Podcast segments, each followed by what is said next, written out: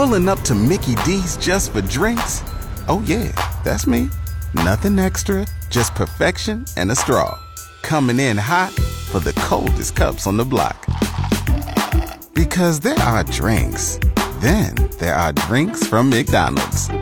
Mix things up with any size lemonade or sweet tea for $1.49. Perfect with our classic fries. Price and participation may vary, cannot be combined with any other offer. Ba da ba ba ba. FM 1071. Hit it, baby.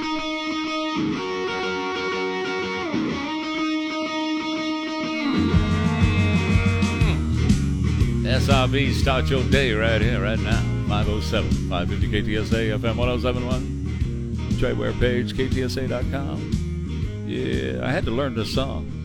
I play it for somebody special in my household, my pride and joy, you know what I mean? Especially today. You know, I almost didn't make it in today. Today almost became a holiday for me. It was almost a Saturday or Sunday. And what happened? And you know, it's got to be something special if I'm going to miss this, Right. right? Because I don't miss this. There's nowhere else you'd rather be. Exactly right. But it's National Chocolate Chip Cookie Day. Oh man. And with it being National Chocolate Chip Cookie Day, I almost stayed home and celebrated chocolate chip cookies all day. Man, Toll House. my eyes roll back in the back of my head. Oh, Toll House, bring it to me, baby. Oh, You like them that much? oh, more than that, I can't even express how much I like Toll House cookies. Oh, that's one of those things that Nancy has passed on to the grand girls, and I'm so glad she has because they can bake them too. Sure. They come over to get covered up in that stuff, man. Excellent. They yeah, they covered up. So I absolutely love it. So today's National Chocolate Chip Cookie Day. You can eat that. There's no meat in that. We ain't putting no meat inside chocolate chip cookies, so you can have be- chocolate chip cookies. That would be a horrible day if that happened. yeah. Well, actually, you can put ice cream on it. There you go. You put your uh, squirt your Mr. Softy on it, and you're good to go. Yeah, I'll take some of that. That's what I'm talking about. So, how are you the t- today? I am well, sir. Yourself? I'm doing well. I go. I, I'm sitting here with all my tens of thousands of topics to get into today, and I was derailed by National Chocolate Chip Cookie Day. So I'm going to stay on track. But just so you guys know, that's where my heart and my mind are going to be today. Looking to get home and have some chocolate. you chip darn right about that. It's going to take me about ten minutes to get to the house. And honey, go ahead and put them on this morning because I'm I'm gonna need them when I get there. Mm, so good. All right. So this is what we found out yesterday. Uh, congressional hearing examining the origins of COVID nineteen and the pandemic. Gain of function did happen, and Anthony Fauci's a damn liar, and we have said that. How many times have I said he lied under oath? He needs to be charged with perjury. Well, now we're finding out statements made on uh, repeated occasions by Dr. Fauci have been untruthful.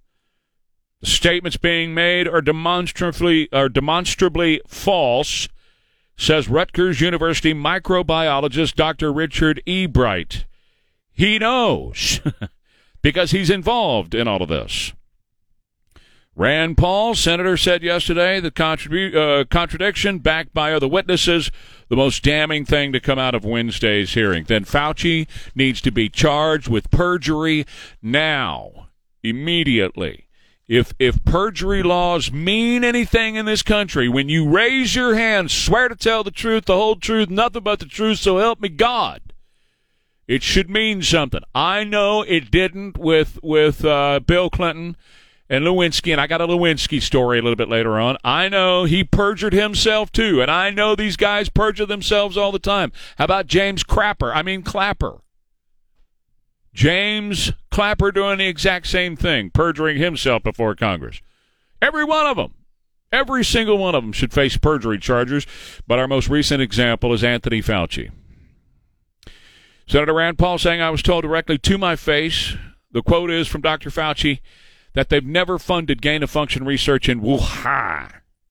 However, and that was in May of 2021, Fauci said the NIH has never, not ever, and does not now fund gain of function research in Wuhan Institute of Virology, and it's simply not true. All three witnesses under oath yesterday contradicted that. The witnesses at the hearing called for significantly greater oversight of gain of function research.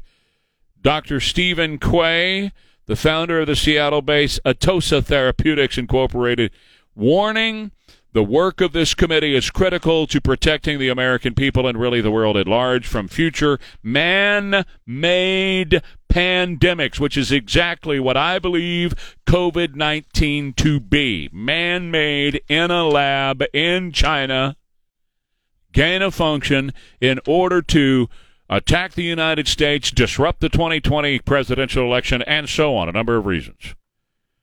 But what they learned yesterday in that committee, that Dr. Fauci has been lying to that committee.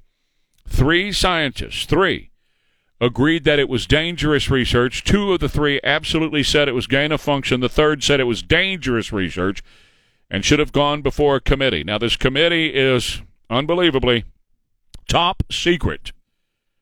Now, they've reviewed this. Congress has reviewed it. The experts have looked at it and said it's not gain of function. And even that wasn't true because that's what Fauci said. We've looked at this.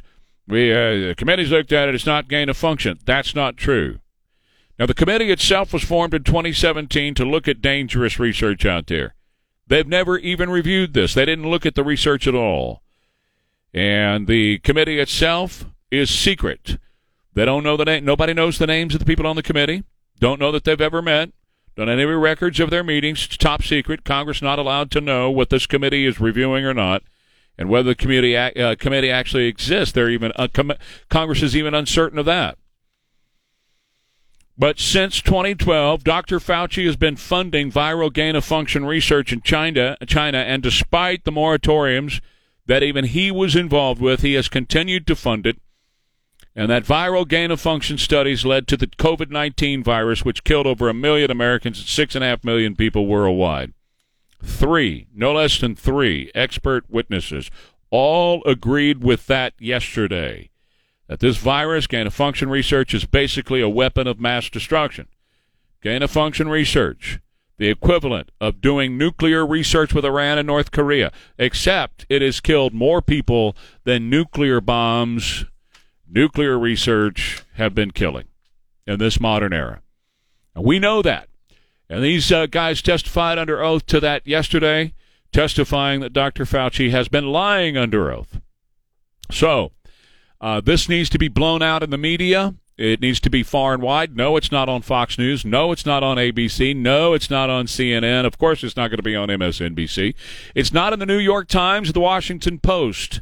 It's here for you to consume and to know that this uh, panel met yesterday, it, it, it, the senators, and they were told by these three witnesses under oath that the committee investigating this, they don't even know if it exists. The committee was formed in 2017. They don't even know if it exists. But that, yes, gain of function has been paid for by the American taxpayer and used in the Wuhan lab with a connection to COVID 19. If that's not the biggest story of the day, then what is? Well, possibly local that the city of San Antonio is housing at least double, maybe even triple the number of Im- illegal immigrants that they were supposed to. And if those illegal immigrants are walking through neighborhoods, beating on doors, according to text messages going back and forth between individuals in the city. And those individuals are panhandling and these single men that are illegal aliens are walking through neighborhoods now, banging on doors and uh, basically being, you know, transient individuals throughout the city. Not having a plan, not having sponsors. And what's the city going to do about it? Well, we're going to talk about it. We'll dig into it on our next segment. We'll tell you what uh, some of these private communications that are now coming to light in a letter that the city has sent to the uh, CBP and other individuals down along the border and what may be going on. And what is going on in Uvalde? Well, we got another story. Did, did you hear the story of Pete Arredondo out of Uvalde this morning? Well, there's some news concerning him, too. Got that coming up for you next. Trey Ware, KTSA. FM 1071.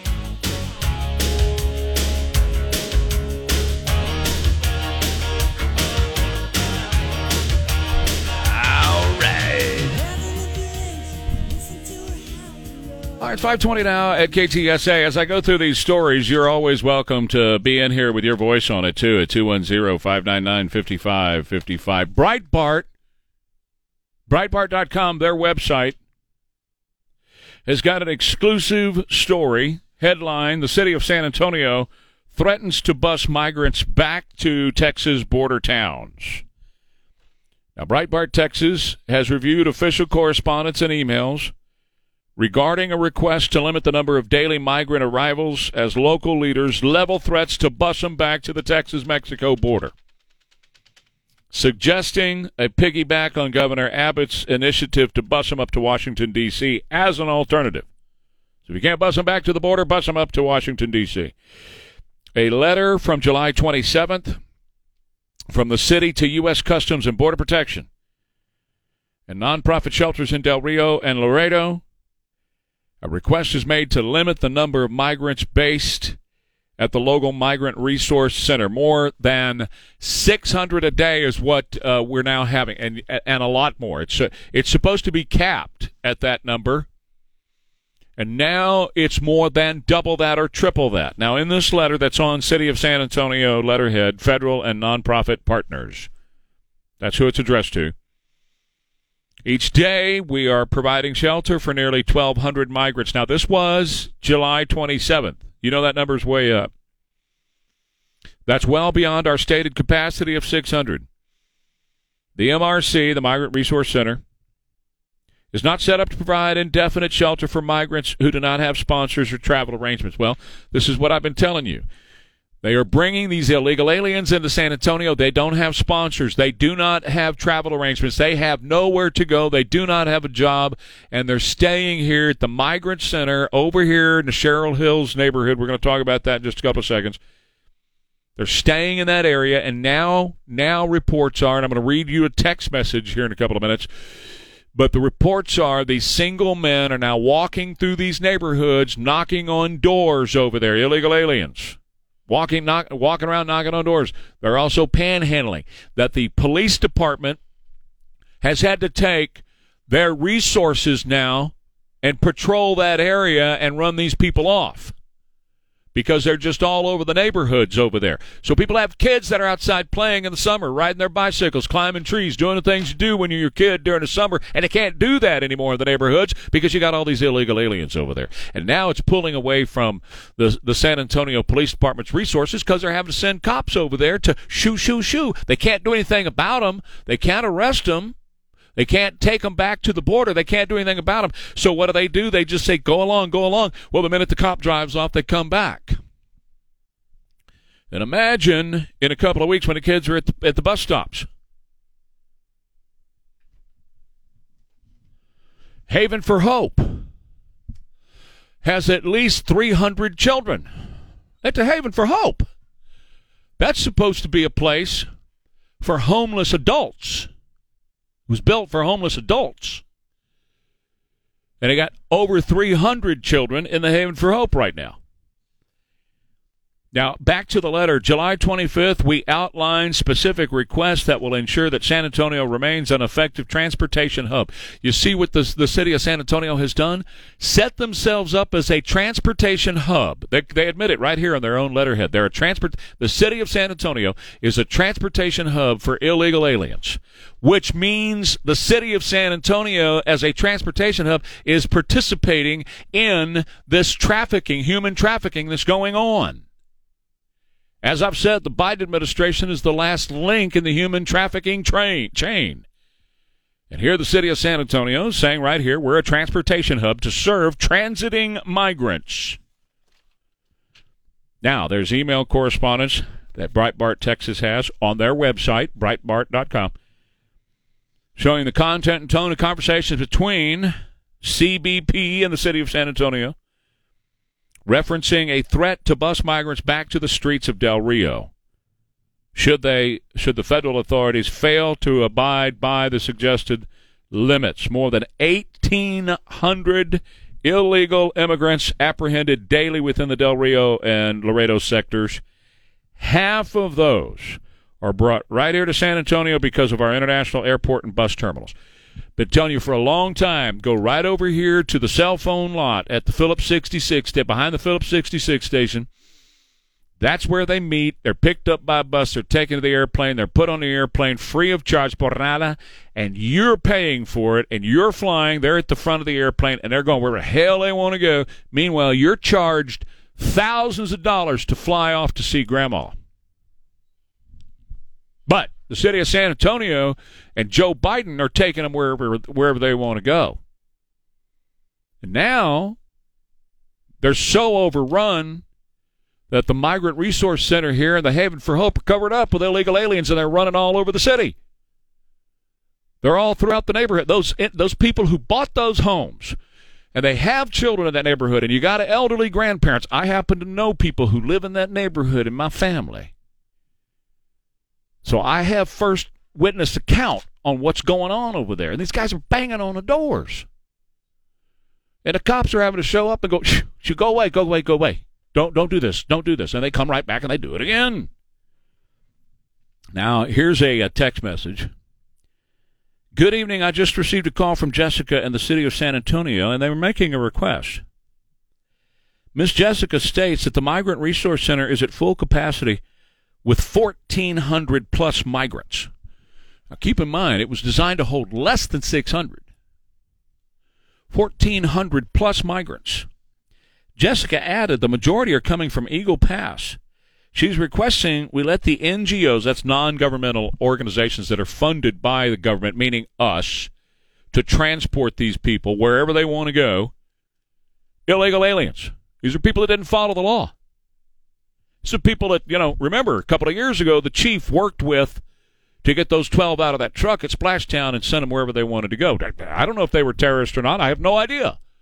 If they were carrying drugs or terrorists, who knows? Anyway,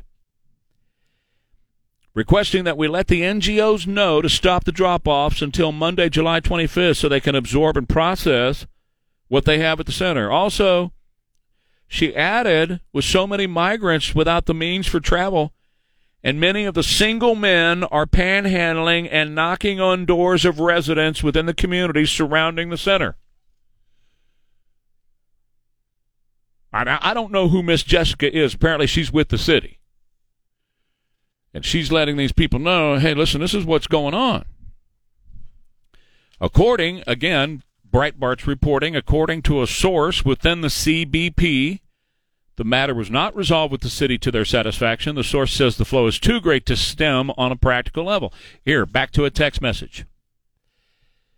The city of San Antonio has just notified me that they have been directed to start talking to charter bus companies to send arriving migrants back to Del Rio and drop them off on the streets. So far, six buses are en route to San Antonio from Del Rio with approximately 300 people. I am worried about Eagle Pass NGO since they receive 500 to 700 per day, and all of them are transferred to San Antonio.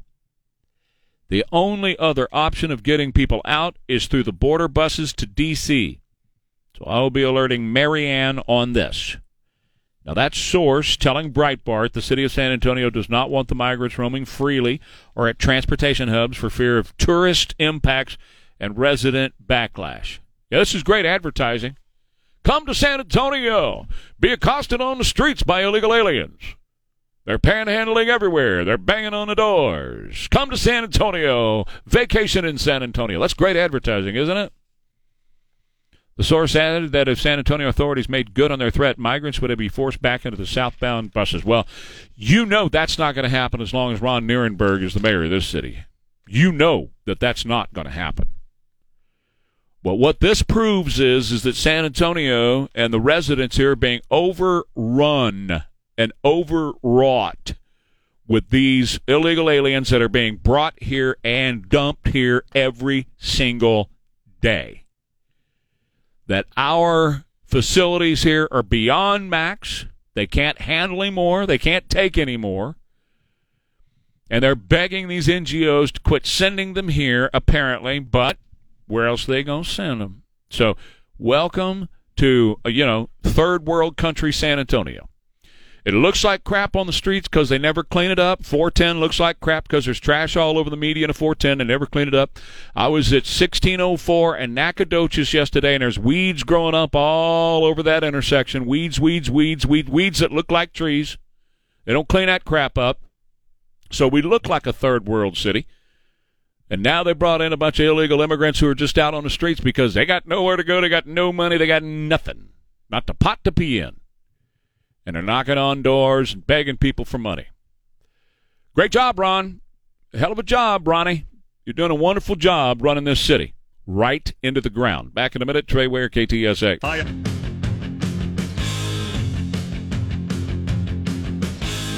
Uh, it's 539 now. Trey Ware, KTSA, going through the headlines of the day for you here. And uh, as Don was just telling you in the newscast, uh, the Uvalde School District Police Chief Pete Arredondo's termination hearing has been postponed once again. It was supposed to happen back July 23rd. Once again, uh, the attorney for Pete Arredondo says, well, we have a scheduling conflict. You know, the scheduling conflict's going to go on forever or until until the media moves on and forgets about this story, and then nothing is going to change. Nothing different is going to happen. Nobody is going to be held accountable. Well, you know who's being held accountable? The NRA and the guns. That's who's being held accountable. But as we know, the principal, she was alleviated, uh, or alleviated of her duties uh, last week, and then immediately, a couple days later, put right back into that slot as soon as the media moved on. You wait for the satellite trucks to break down and move on, and then everything goes right back to the way it was. So, once again, uh, they are going to not not have it yet, not not do it now. We're gonna. I think their official word was we're searching for a date that just might work where we can get together and discuss the future uh, Pete Arredondo here in Uvalde. My prediction is ain't nothing going to change, folks. It's all going to stay the same there. And uh, other than you know they they've got this big uh, push to ban guns now. We got to we got to get the governor on board to ban guns. That's what we got to do. And that's all related to the far left Democrats, the biggest enemy that this country has, who went in there the day of the shooting and started to convince those residents there and the people who you know, their emotions are real raw, that it's the gun's fault. It's not the dude, it's the gun. The, the gun did this. And they're buying off on that. And so no accountability for the for the people who screwed up. There's no accountability whatsoever. We're just going to keep moving on, moving on, and moving on. If we reschedule these appointments enough, we reschedule these hearings enough, we reschedule these meetings enough, eventually they just go away. That's how it works. It's called sweeping it under the rug, baby. Wait till the immediate spotlight is gone. And it's basically gone from there now. All right, 541 210 599 5555. 210 599 5555. I sure hope that we got a connection at KTSA.com this morning for Ron DeSantis. This is going to be big, man. I don't know what he's going to say. I have no idea. If Ron DeSantis is going to talk about running for president, I don't think so that he's uh, the speculation out there in the Twitterverse is he's going to announce that he and uh, and Donald Trump are going to team up and run as president, vice president. No, no, no, no. He's not going to announce that either. First of all, um, you know that's not his place. If he were going to be, if they've talking about him running as vice president with Donald Trump, that's not even his place to announce such a thing. And and Trump hasn't even announced that he's running. So let's use a little common sense here. Let's think through this. What could he be announcing today that will be the liberal media meltdown of the year, according to his spokesperson? I don't know. We'll find out. All right. And uh, that's coming a little bit later on this morning. Hopefully, it'll happen during our show, and we'll be able to air it for you, or at least be able to comment on it and get your comments on it as well. Uh, the Saudis, Prince uh, bin Salman, now is telling uh, Joe Biden, we're not going to increase production. Joe went over there, had the fist bump moment, you know. Remember, he was going to treat him as a pariah during the campaign, and now, come here, come here, Prince. Let me just give you a little, I love you. There's a fist bump, baby. Increase oil production, will you? So I don't have to. And you know, the point about this is we don't have to go to Prince bin Salman. We don't have to rely on Saudi. We don't have to rely on anybody's oil but our own. But Joe Biden, because he, meaning the administration, is beholden to the Green New Deal and the far left in this country.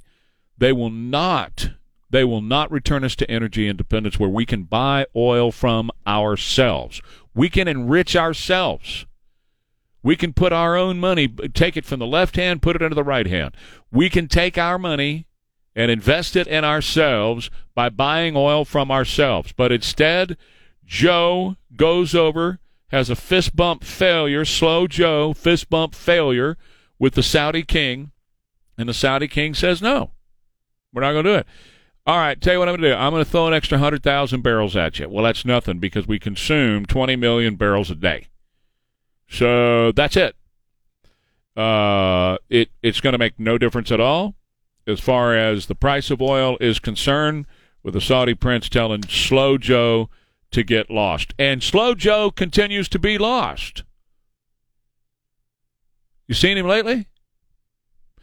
His doctor said yesterday he's still positive for COVID, and we don't know if, and when this is going to break.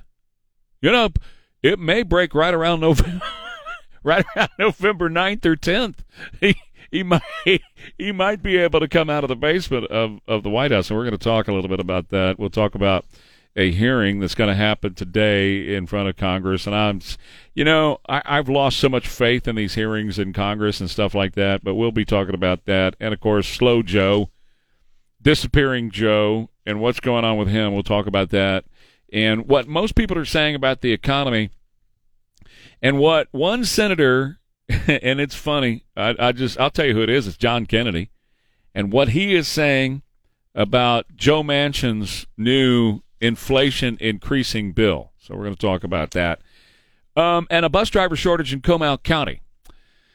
And I've got some comments on it, and it, the, the, my comments might surprise you a little bit. So we're going to talk about that coming up as well. Trey Ware, KTSA. Right on. Guests of the 550 KTSA Morning News with Trey Ware appear courtesy of the Stevens Roofing Newsmaker Hotline.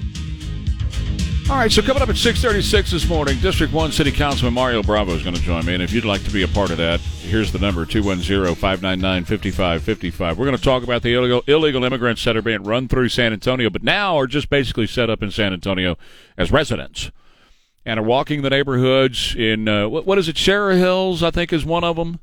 Shearer Hills and and and Ridgeview, and they're walking through these neighborhoods and uh, knocking on doors, panhandling and all those kind of things. And they, you know, you don't want to say humans are a blight, but look what's happening to the neighborhoods in that in that area.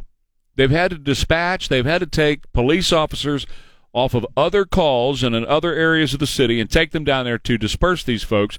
Go along your way, go along your way, because the city of San Antonio has become the distribution hub of these humans in the human trafficking movement. And it always has. It, you know, you got I as as I said, 35 goes that way, I-10 goes this way. But now you've got them staying here.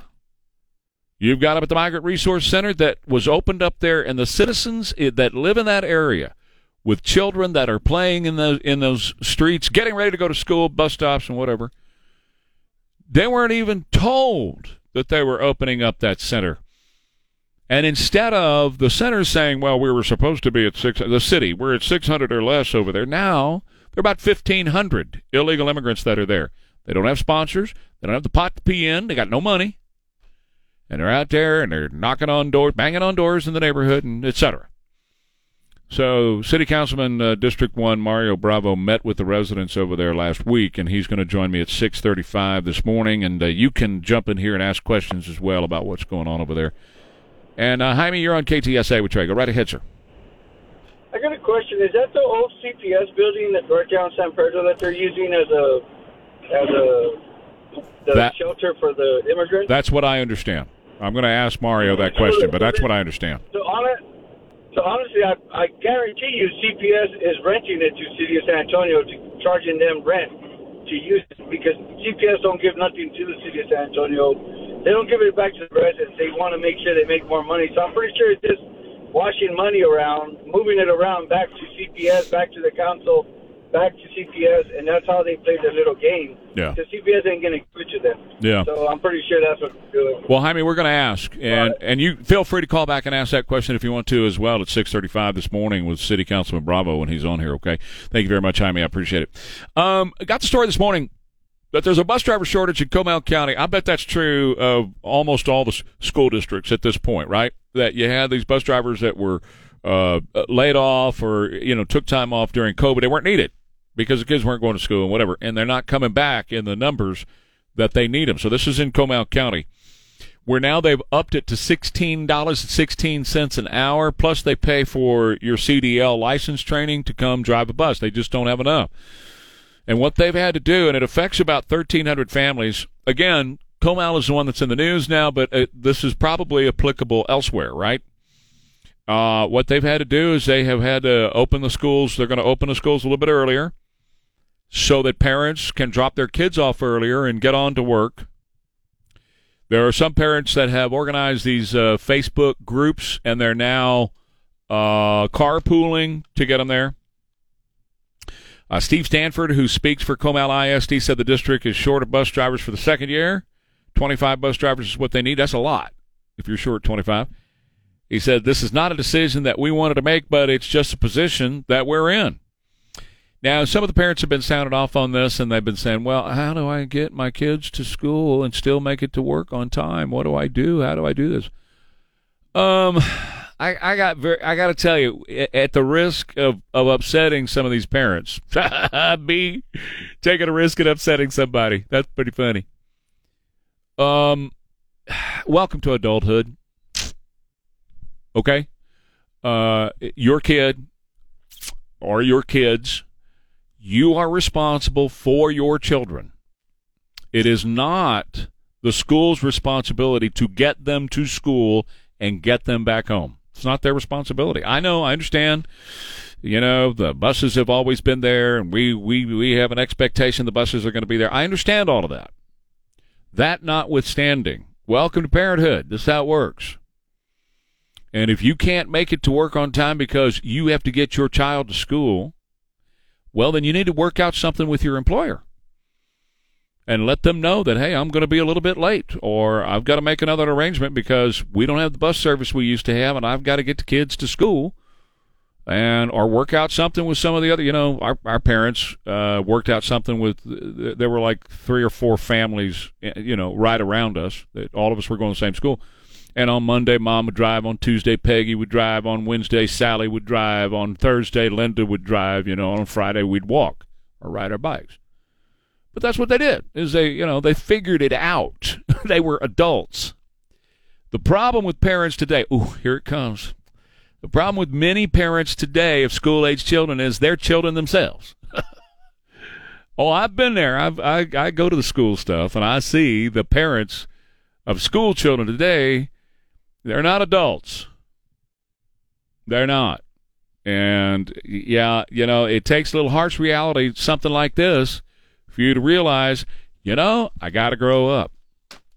I don't want to grow up because I'm a Toys R Us kid. Well, guess what? You can't be a Toys R Us kid the rest of your life. You're going to have to grow up and expect, accept responsibility for your kiddo and get them to the school. If the school buses can't run because there's not enough people working there to drive the school buses, well, it's not up to the school. What do you expect them to do? Send a limo? I know some will say yes. some parents of those children will say yes, but it's not their responsibility. You have to get them there. And if you have to leave work to get them there or pick them up in the afternoon, then that's what you have to do. Or if you got to work out arrangements with a friend who can help you out or a grandma who can help out or something like that, then that's what it's going to take. And that's what we do. And if you can't handle that, then you can't handle adulthood. If you can't handle something as simple as getting your kid to school on time, then you can't handle adulthood. You need to you need to sit down and do a serious self-assessment. Back in a minute, Trey Ware, KTSA. Trey Ware, now on FM 1071. Yeah, I'm to pop smoke at 9 o'clock this morning and go get me some chocolate chips. National Chocolate Chip Cookie Day. I cannot wait. Good morning. 607 Trey Ware 550 KTSA FM 1071, the Trey Ware page at KTSA.com. Since March of this year, about 90,000 or so illegal immigrants have been brought into San Antonio to be distributed all over the country by the Biden administration as they continue human trafficking. The Biden administration continues to send these people all over the country. And San Antonio has been an international hub for this, where they have been brought in Many of them are coming in on their own without uh, being brought here.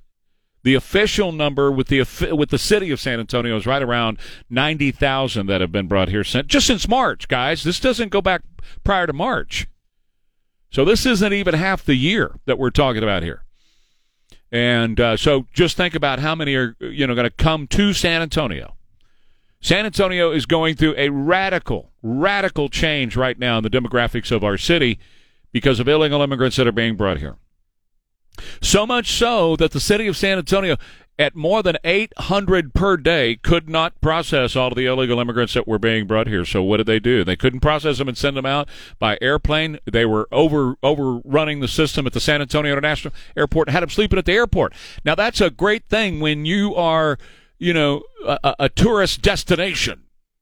We're a convention destination. We're a tourist destination, and you got illegal immigrants sleeping in your airport, sitting around, panhandling in your airport.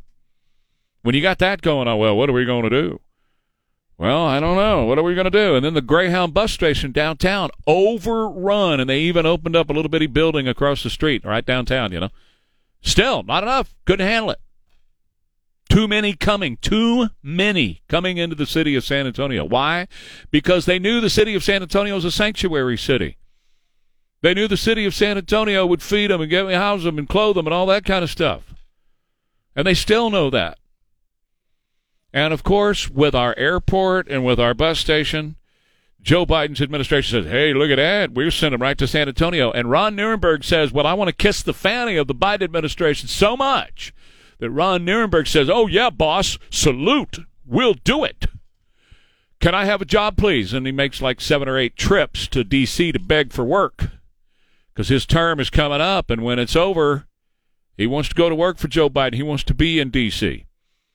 So he's, you know, opened San Antonio up to this. So over there in the Shearer Hills area, Ridgeview neighborhoods, the people living their nice, quiet, peaceful existence over there.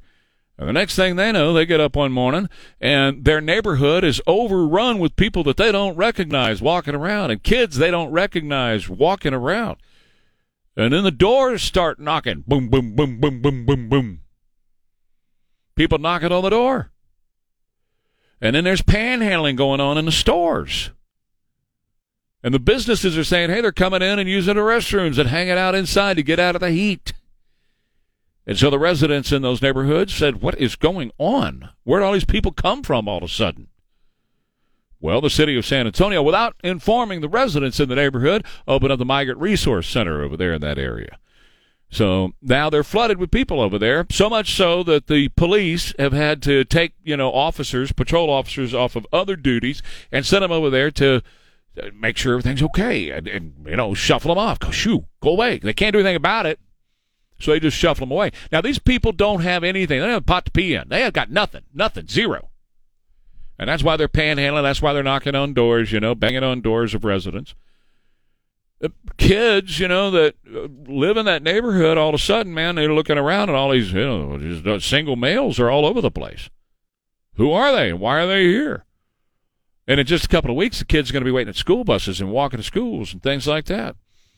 So the residents over there, they decided, hey, we've had enough of this. We want we want some information about this. So they got in touch with their city councilman Mario Bravo and uh, he had a meeting with him last week, and he's going to join me here in about a half hour at 6:35 this morning, and we're going to discuss this with him to find out what's going on. And you can be a part of that at 210-599-5555. Breitbart News has an exclusive story on their website this morning saying that the city of San Antonio is threatening to buy, you know, bust the migrants back to uh, the border. Well, that's not going to happen as long as Ron Nirenberg is your mayor this city is being turned into an S-hole uh, city. You know, I was at uh, Loop 1604 Nacogdoches yesterday and look at the weeds at that intersection growing up. They can't even get somebody out there with some Roundup or a weed eater to knock the weeds down. One of the weeds right there at that light is turning into a tree. Drive around 410, and I know you got to watch the bumper in front of you, but drive around 410, look at the crap on the median. So the city looks crappy. Now you're filling it up with illegal aliens who don't have a job, don't have anywhere to go, who have no resources, they have no sponsors, stressing the health care at the hospitals. Try getting into an emergency room in San Antonio right now. Just try. Give it a shot. The schools here in a couple of weeks are going to have illegal aliens in the schools, illegal alien in the children uh, in the schools, because they're bringing in about a thousand or so per day, and the Migrant Resource Center only had enough cots set up for about 600. Well, now they're at about 1,500 a day or more. Needing food, needing shelter, needing clothes, needing health care, on and on it goes. And the city is all a part of it. And so, according to Breitbart this morning, there's been, and I've got the letters, the emails, and the text messages have been going back and forth uh, saying, "Hey, we're going to, you know, put these. If you don't do something about this, we're going to put these folks on buses back down to the border." And you know that's not going to happen as long as Ron is the mayor. He's not going to bus anybody back to the border. Well, we might send them to D.C. on uh, on the governor's buses. That's not going to happen either. Uh, Ron is is kissing the fanny of the president of the United States because he wants to be in that liberal progressive whole clique. He wants to get in. So that's why he's taking this on for the city of San Antonio. Meanwhile, the residents can go to hell as far as he's concerned. I don't care. He, every step he makes and every step he takes from the very beginning of his uh, mayorship here in San Antonio, it's been about building his far left cred so that he could get on up there, and this is part of it as well. Breitbart's done an outstanding job on their website at Breitbart.com covering this story with the resources that they uh, have, very limited resources they have. They've dug into this. They have uncovered the letter. They've uncovered the emails and the text messages and everything. But according to the text messages from the city of San Antonio, they know there's a problem because, quote, single men are panhandling and knocking on doors of the residents within that neighborhood.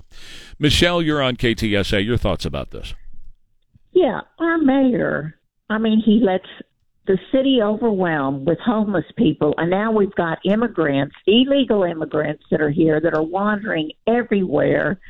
The building out there at CPS that's over overpacked, which means the city is actually it's not zoned. It's not zoned for for fifteen hundred people. We've got to close. That's an important. That's an important point, Michelle. I hate to interrupt you. I'm sorry, but that's an important point. I want everybody to hear because that building and it is it the old CPS building that's there on San Pedro? Is that the one? Yes. Okay. Yes. It's not zoned as a residence. So how's the city No. get away with with having people there as permanent residents? Because that's exactly what they are. They're permanent residents. It's city. It's city is being against city. I mean, they are not allowed. It needs to be closed. Ever since we got this mayor, as I said, homeless are running rapid. They don't like it downtown, so now they've gotten rid of a lot of the homelessness, and they're as far as out out at Stone Oak. Yeah. They are everywhere. No, I know. the illegal immigrants, they're just as bad. Yeah. And he will not stop because he has said we are a sanctuary city, and he does absolutely nothing Absolutely. for the citizens of San Antonio. Mm-mm. And like you said, the tourists coming in, what do they want to come here for? Right. To see all of them? Yeah, yeah. Go go vacation in San Antonio, or come down to San Antonio for a convention or something like that, and see what the the- you know how the city is being transformed into a third world city, and that's exactly what's happening under Ron Nirenberg. But that's a socialist mayor for you. That's a socialist administration for you. That's how socialists behave. And, and quite frankly, as far as he's concerned, you residents can go to hell. He's got a plan to, to pack his cred and to, to burnish his resume so that he can make it into the Washington elite lefties. And, and that's where he wants to live his life. And that's all he's ever thought about. That's all he's ever wanted to be. And the, the backs of the city of San Antonio, and the residents of the city of San Antonio, that's what he's building his his resume on. Meanwhile, this city is being transformed into something that's not a big, beautiful, bold, gorgeous city that we should be proud of. This city's being transformed into what President Trump would call an S-hole city. And uh, just look around. Look at the trash everywhere I've been telling you about for a long time out here on the loop and on 35. Look at those messes. Look at the crime problem. Guy working out at a gym on the north side and gets shot in the back of the head by a criminal who, uh, you know, allegedly has had multiple run-ins with the cops. Is this the kind of city that you want to live in? Is this the kind of city you want your children and your grandchildren to live in? 210-599-5555. More in a minute. Trey Ware, KTSA. 622 KTSA Trey Ware. 210-599-5555 as we dig into these stories you can sound off on any of it that you want to. 210-599-5555 so Chris Wray the FBI director remember he was the replacement for James Comey James Comey? Um, he is going to be in front of Congress today. They got some questions for him they say I don't know these things, these old you know testimonies. First of all, they can lie, lie, lie, lie, lie. We now know after yesterday's testimony.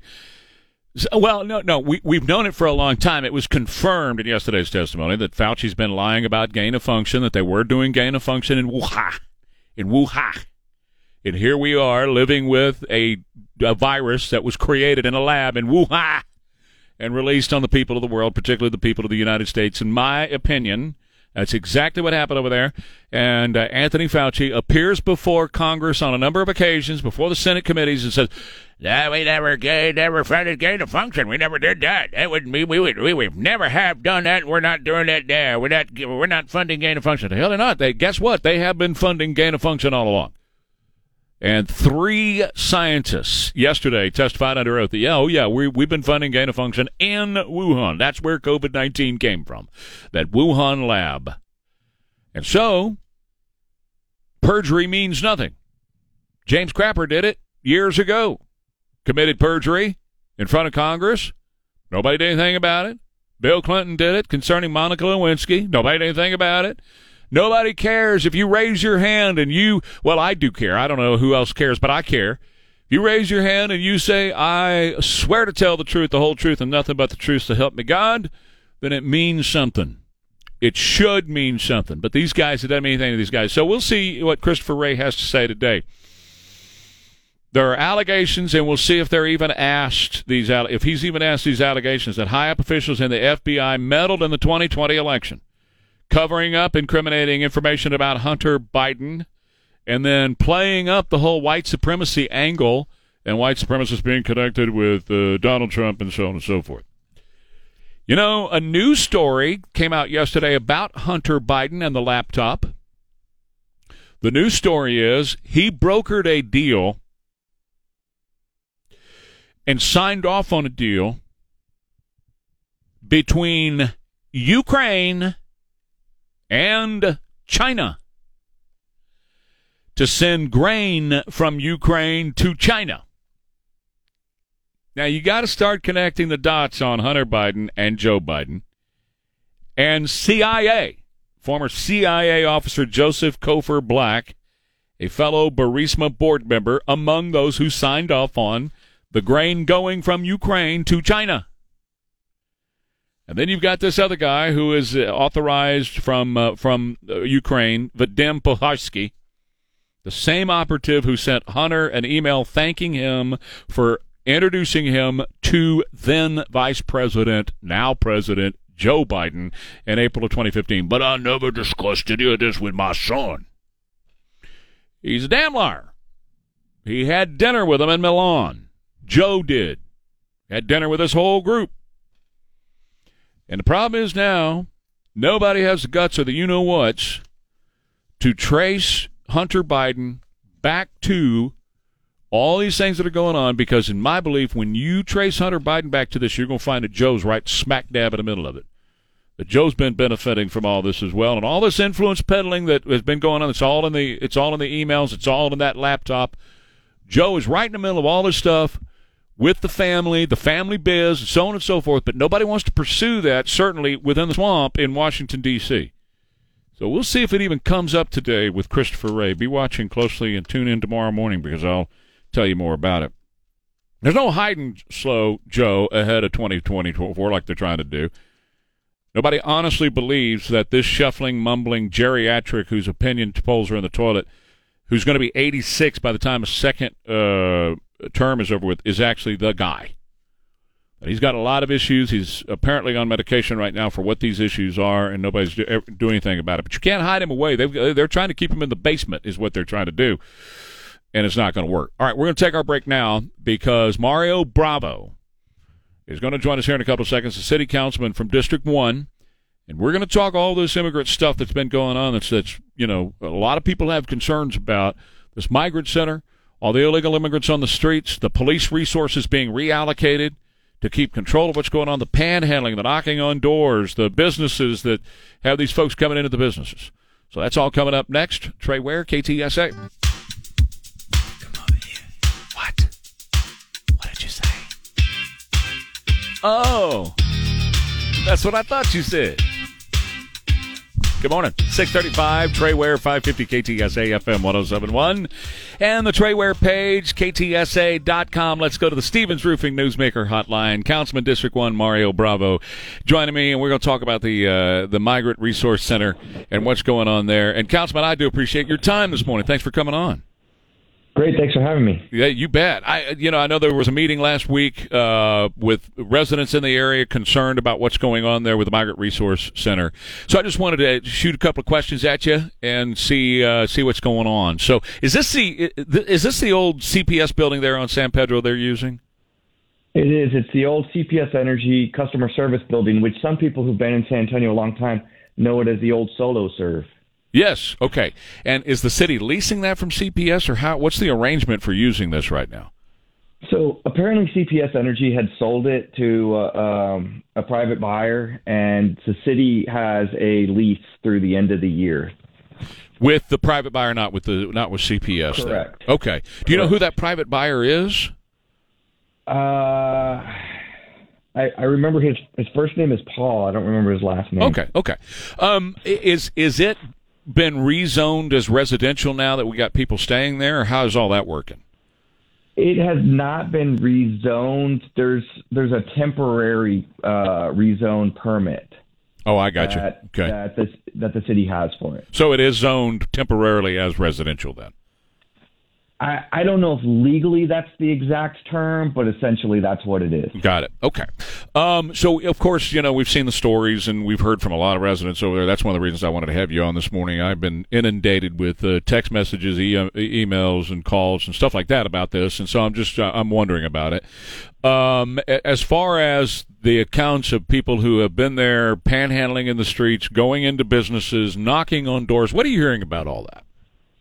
Well, you know, the way the Migrant Resource Center is being operated and uh, the way issues are being attended to in that area is not anything like what it was like in the first week when this opened. You have to understand that the city didn't have any uh, heads up from the federal government that there were going to be a lot more migrants coming through here, and they had to open something up in a hurry just to make sure that these because these individuals were not San Antonio's not their final destination. They were coming through San Antonio, um, but and they needed to get to their final destination wherever it was in the U.S. And so we had to find a place to um, accommodate them to make sure that uh, we could track them, that we could make sure that they were fed, and we could make sure that they didn't miss their airplane, make sure they weren't sleeping at the airport, uh, make sure that they could catch their bus if that's how they were moving on, you know. And this was something that was an improvement over uh, migrants sleeping in parks and alleys and ditches and being all over the city. And uh, so it, uh, city staff will tell me it was a little rocky in the first week or two, but they've addressed a lot of these issues and it's much smoother. It's it's things are working much better now. Um, it's it's our understanding that it's built to house about sixteen or six hundred, and now we're up to about uh, per day. Now we're up to about sixteen hundred a day. No, I've I've never heard us get anywhere close to that number. I think the maximum uh, capacity is 700. Um, you know, the ideal number is to be able to handle about 600 a day. Um, you know, recently we've also had, if we have more, you know, there's there's still capacity over at uh, Travis Park Church where they've been taking uh, migrants prior to this being opened. Uh, but I've never heard anything come close to 1600. San Antonio report back on July of uh, 17, July 17, saying that there were 800 per day uh, then, uh, July 17, and that number has increased to about the number that I gave you. So that's that's incorrect. Okay. Uh, well, I I had never heard that before. Okay. All right. Uh, I know that I know that 700 is a lot. Um, that we've got it was one of the high numbers that I had heard. But I'll tell you, two Thursdays ago we had 700, and I was out of town. That week that arrived in one day. I was out of town, and I went to visit the center the day I got back, which was a Saturday. So that was 48 hours later, and I'll tell you that there were less than 100 there that day. So they are they are moving along, and we are doing our best to to get them to their final destination city. So the, uh, the the residents of the area there, they're there in your district, obviously, are very concerned. That's what the Shearer Hills and the Ridgeview neighborhoods over there are very concerned that they have seen an influx of people on the streets uh, in that area. There have been people that have been panhandling, is what they're saying, uh, knocking on doors, things that neighbor nature. Uh, You, you just mentioned that you know the city has to house them and, and feed them and clothe them and all that, health care, all of those things. Where is all that coming from? Those resources? Who's paying for all that? So the, that's all being paid for by the federal government.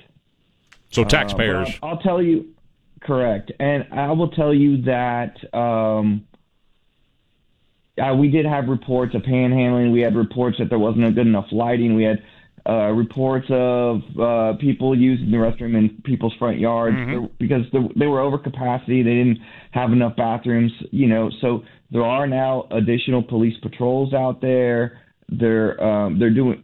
You know, some people also have come from. They're coming from other countries with other laws and other cultures and cultural norms. And so the city's doing a better job now of communicating to them what our laws are, what our cultural norms are, what expectations are. Um, and we do have additional bathrooms. There are a bunch of porta potties there in case we do get a, a spike in numbers who come. There's there's adequate restrooms there on the site now. There's porta potties there at that C- at the former CPS Solo Serve building. Correct. Okay. Um, Breitbart.com is reporting today that the city of San Antonio is threatening to bus them back to the border. Have you heard anything about that? I have not heard anything about that. Okay. No. There's uh here's an official letterhead, federal and nonprofit partners from July 27th, 2022. Uh, and just a couple of pieces out of each day we're providing shelter to nearly 1200 migrants, well beyond our stated capacity of 600. The MRC, the Migrant Resource Center, is not here to provide or is not set up to provide indefinite shelter for migrants who do not have sponsors or travel arrangements. July 25th, we outlined specific requests that will ensure that the San Antonio remains an effective transportation hub to serve transitioning migrants. And then it lists several of the requests that they are making. Then there's emails and text messages that are from the city members of, of, of the city, uh, I guess they're city staff, I suppose, to people at the border and the other NGOs concerning this. Let me just read one of them to you. Good evening. I just received a call from Jessica with the city of San Antonio who made a request. Do you know who Jessica might be?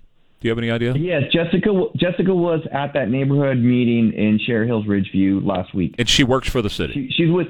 Yeah, she's with the Department of Human Services. Okay, and this is what she says. Running the. Miss Jessica states that the Migrant Resource Center is at full capacity with 1,400 plus migrants.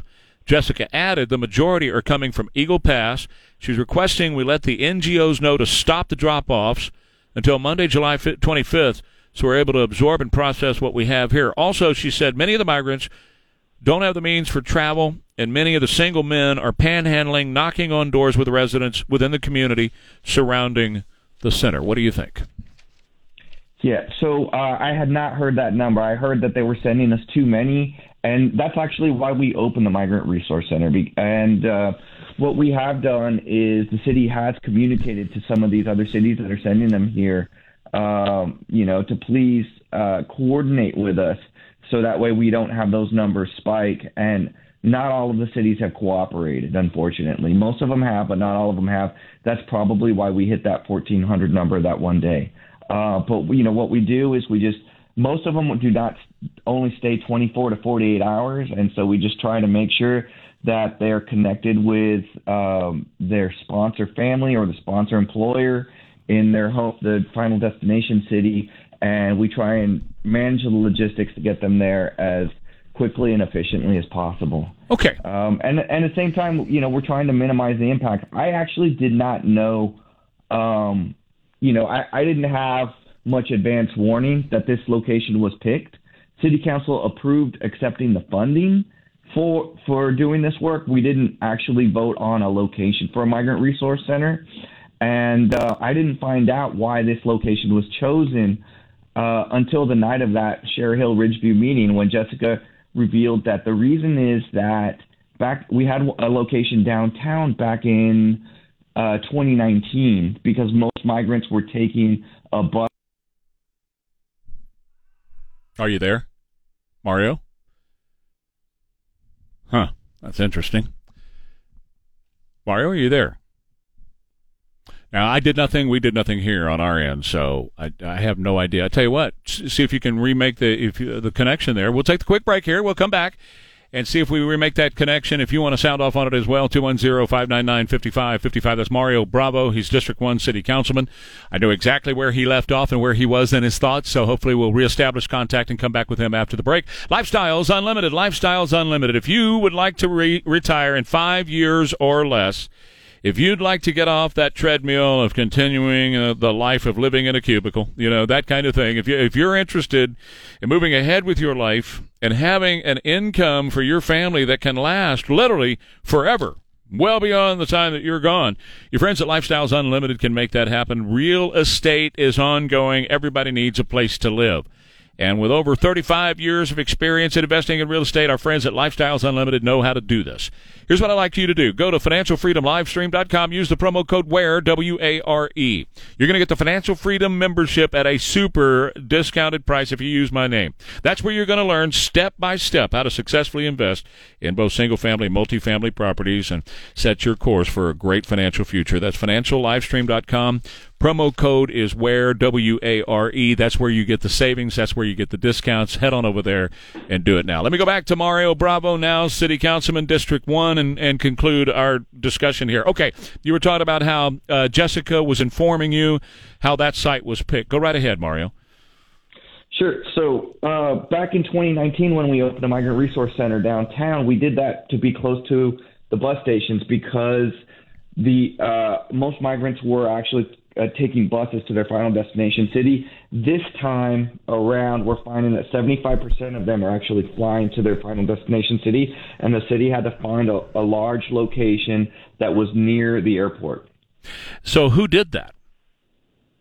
Oh, it, I, it must. The final decision would have uh, lied with the uh, city manager's office. I, I couldn't say specifically. Gotcha. who. City manager office decided that, that, that they would use that facility, and uh, and it's interesting to find out why that one in particular. What also is interesting too, Mario, is, is um, that you, as the city councilman for that district, and the people of that area, the residents of that area, were not informed about any of this. And we weren't, um, but I'll, I'll tell you this. I mean, I, I'm I, I'm going to stand behind the city's decision only because they had to do something. The city didn't have advance warning on this on this either, right? People just started sending all these migrants here, and uh, so we had to do something. And so they had to pick a location. They had to stand up this site, um, and you know this is a this is much better than uh, having migrants st- sleeping in parks and in you know on the sidewalk and people's alleys and ditches. And the truth is, if we don't get them, if we don't assist them with the logistics to get them to the final destination, then some of them are going to just end up staying here and end up part of our homeless population here at the local level. So, how long is the city committed to do this? Well, uh, the lease is through December 31st, and uh, you know, council hasn't had a conversation yet on uh, on what what the uh, next steps would be. Wait, wait just a second, Mario. Wait, wait just a second. And, this is Mario Bravo, Councilman District One. And I appreciate him being on. The city council has not had a discussion about this. You're, I, I just find that I, I cannot believe that Mayor Nirenberg has not called. I mean, how, how this thing has been open for weeks now, weeks, and nobody has sat down Right. and talked with you or or anybody else about this. That's insanity. Right, and council was in recess for the month of July when this was stood up. So our first meeting back, um, our first official um, regular scheduled council meeting is actually today. Yeah, I, I but see that that's that's cool, and I I'm not coming down on you. I'm I'm thinking about the overall picture here. We just went through two years of Zoom meetings. So I, I find that uh, a flimsy excuse from the mayor's part that he wouldn't call a Zoom meeting and get all you guys together and say, let's have a discussion about this. This is an emergency situation. We got to get this center open. We need to do this, but uh, we're going to have a meeting about this. We're going to have a vote on it. We're going to talk about it. We're going to hear from residents about it, so on and so forth. And you got an earful last week, right? Uh, last Thursday, I guess, was the, was the meeting. The residents came out and, and expressed themselves to you, right? They did. Yeah. Okay. Well, one one final thing, uh, Councilman. Uh, this is from the CBP, and they say the city of San Antonio. This is a note from them. The city of San Antonio just notified me they have been directed to start t- talking to charter bus companies to send arriving migrants back to Del Rio. and drop them off there in Del Rio. So far, six buses en route to San Antonio from Del Rio with approximately 300 people. This is from July 22nd.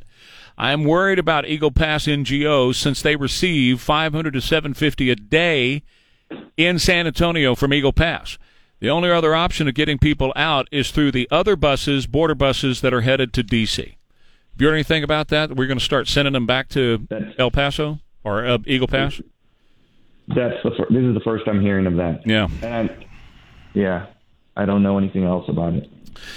Well, eh, there seems to be a lot about that. That they they they are not uh, getting the word to you, obviously, and they're not having meetings about this, and that's upsetting because that's that's the job of municipal government. Uh, but I do appreciate you being on with me this morning, being extremely candid and open and honest about this. And Mario, I'd like to follow up with you as soon as y'all do have a meeting. You get some answers to some of these questions because I'm sure people would love to hear it. I'm glad to do it anytime, Trey. Awesome, man. Thank you, Mario. That is City Councilman District 1, Mario Bravo, joining me here on KTSA. So, uh, a lot of this stuff he just doesn't know because the mayor and city staff and obviously the city manager is not communicating with him or the residents in that area. 210 599 5555. Quick break. Trey Ware, KTSA. Of the 550 KTSA Morning News with Trey Ware appear courtesy of the Stevens Roofing Newsmaker Hotline. All right, let's go to Alex. You're on KTSA. Alex, go right ahead quickly. Hi, good morning. Thank you for taking my call. I'm sure Mr. Bravo will be called in the office as soon as he gets down to City Hall. There's a couple areas that he forgot to point out, and those are areas I travel every day during my workout. Travis Park is flooded, is flooded. You can't even go in there and enjoy a lunch anymore. The Tobin Center recently had to hire security to run them off the area around the Tobin Center in front. The grass looks like a golf course, and it's very, very inviting for these people and families. And where the military monument is in front of the old, old AT&T Center there, they've been hanging out there and just relaxing and getting on that pretty, pretty grass. So now they got extra security running them off. Okay, Alex, I, got, I hate to do it. I got to run. Thank you very, very much for the info, though. And by the way, when he said they haven't had a meeting about this, they had time to do a meeting on pro-abortion stance, but not on this. Think about that. It's a matter of priorities. Jack, quickly, go right ahead. Yes, Trey, this is Jack Finger, and I am a, res- a con- constituent of Mr. Bra- Mr. Bravos, and it was he campaigned against Roberto Trevino about getting the homeless out of the District One office uh, a year or so ago, and so that's why people elected him. I, his words just don't ring true, Trey. All right, thank you, Jack. Appreciate it. Okay, coming up, uh, Where in Rima is coming up next. We got a bunch of stuff to get into this morning. That will be podcast, by the way. Uh, that conversation with Mario Bravo on the Trey Ware page, ktsa.com. Trey Ware page, ktsa.com. Back in a minute. Where in Rima next.